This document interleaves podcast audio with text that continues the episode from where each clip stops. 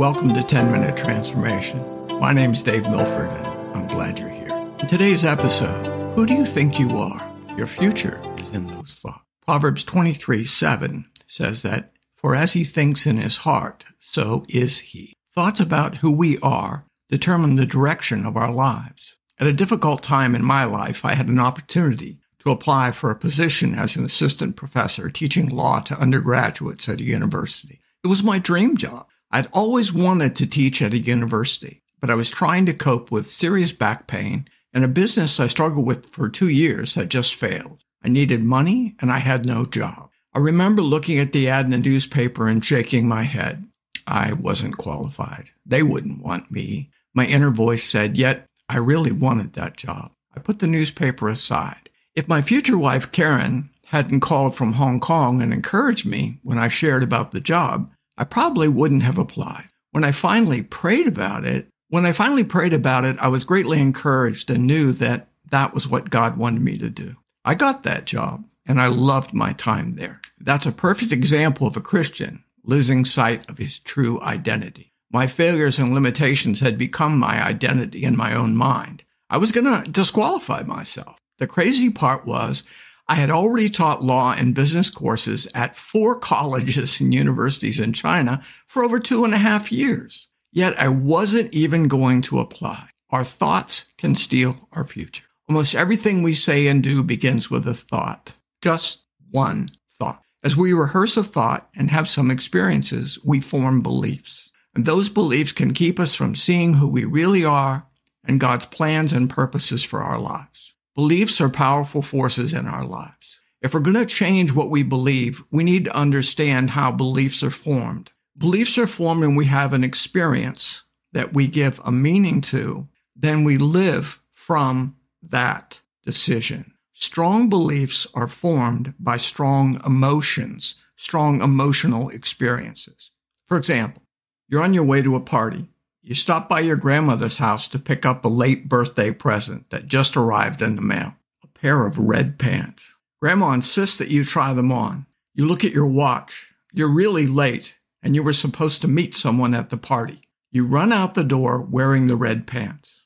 At a party, a guy is telling a really funny joke about a mysterious person wearing red pants. Just as he gets to the punchline, you walk in the door. He gives the punchline and everybody doubles over in laughter. It's so funny that all night people take one look at you and laugh. How would you feel? You never find out it was the result of a joke. How long would you stay at that party? Most of us would leave feeling there's something wrong with me, or maybe you would think those people really just don't like me. We would be hurt and confused. They were clearly laughing at us. What happened? You had an experience, a very strong emotional experience to which you gave meaning. The meaning we give to events or our understanding or, uh, of events can be wildly wrong. Then you formed a belief about that experience and the meaning you gave to it. We often form beliefs to protect ourselves. From that experience, we might create a belief that it's not good to get too close to people. If I don't get close, they can't hurt me anymore.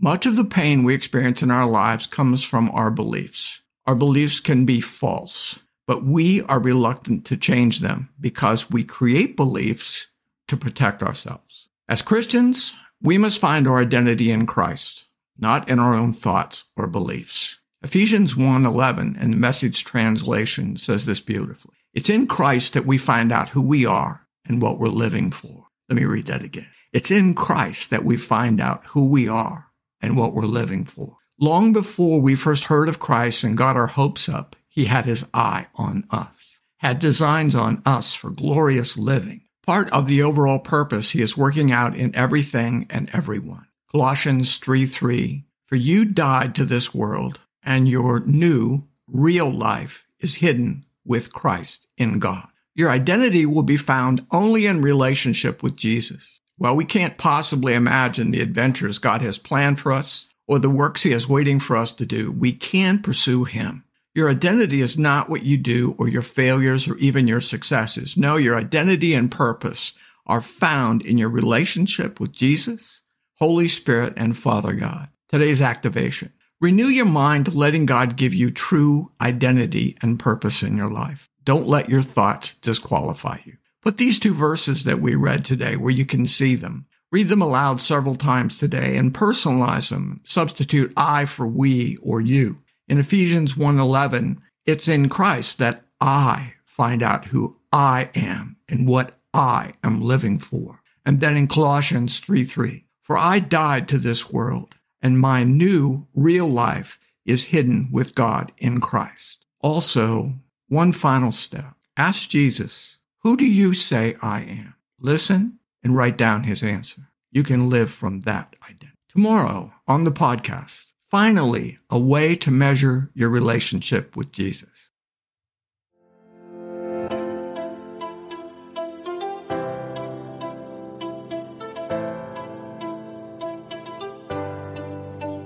Thank you for listening, and thank you for doing something about it. Thank you for doing the activation that will transform you into a new person.